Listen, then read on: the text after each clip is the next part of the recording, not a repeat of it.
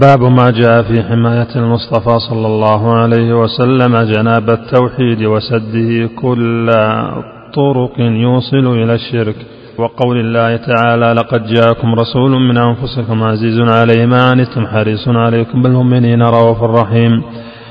وعن أبي هريرة رضي الله عنه قال قال رسول الله صلى الله عليه وسلم لا تجعلوا بيوتكم قبورا. ولا تجعلوا قبري عيدا وصلوا علي فإن صلاتكم تبلغني حيث كنتم رواه أبو داود بإسناد حسن ورواته ثقات. وعن علي بن الحسين رضي الله عنه أنه رأى رجلا يجيء إلى فرجة كانت عند قبر النبي صلى الله عليه وسلم فيدخل فيها فيدعوه فنهاه وقال وقال ألا أحدثكم حديثا سمعته من أبي عن جدي عن رسول الله صلى الله عليه وسلم قال لا تتخذوا قبري عيدا ولا بيوتكم قبورا. وصلوا علي فإن تسليمكم ليبلغني أين كنتم. رواه رواه في المختارة.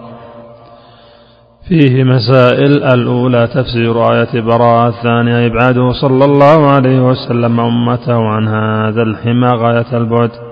الثالثة ذكر حرصه صلى الله عليه وسلم علينا ورأفته ورحمته. الرابعة نهيه صلى الله عليه وسلم عن زيارة قبره على وجه مخصوص مع أن زيارته من أفضل الأعمال. الخامسة نهيه صلى الله عليه وسلم عن الإكثار من الزيارة.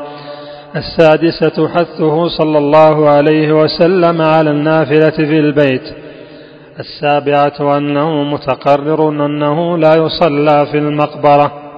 الثامنة تعليل ذلك بأن صلاة الرجل وسلامه عليه يبلغه وإن بعد فلا حاجة إلى ما يتوهمه من أراد القرب.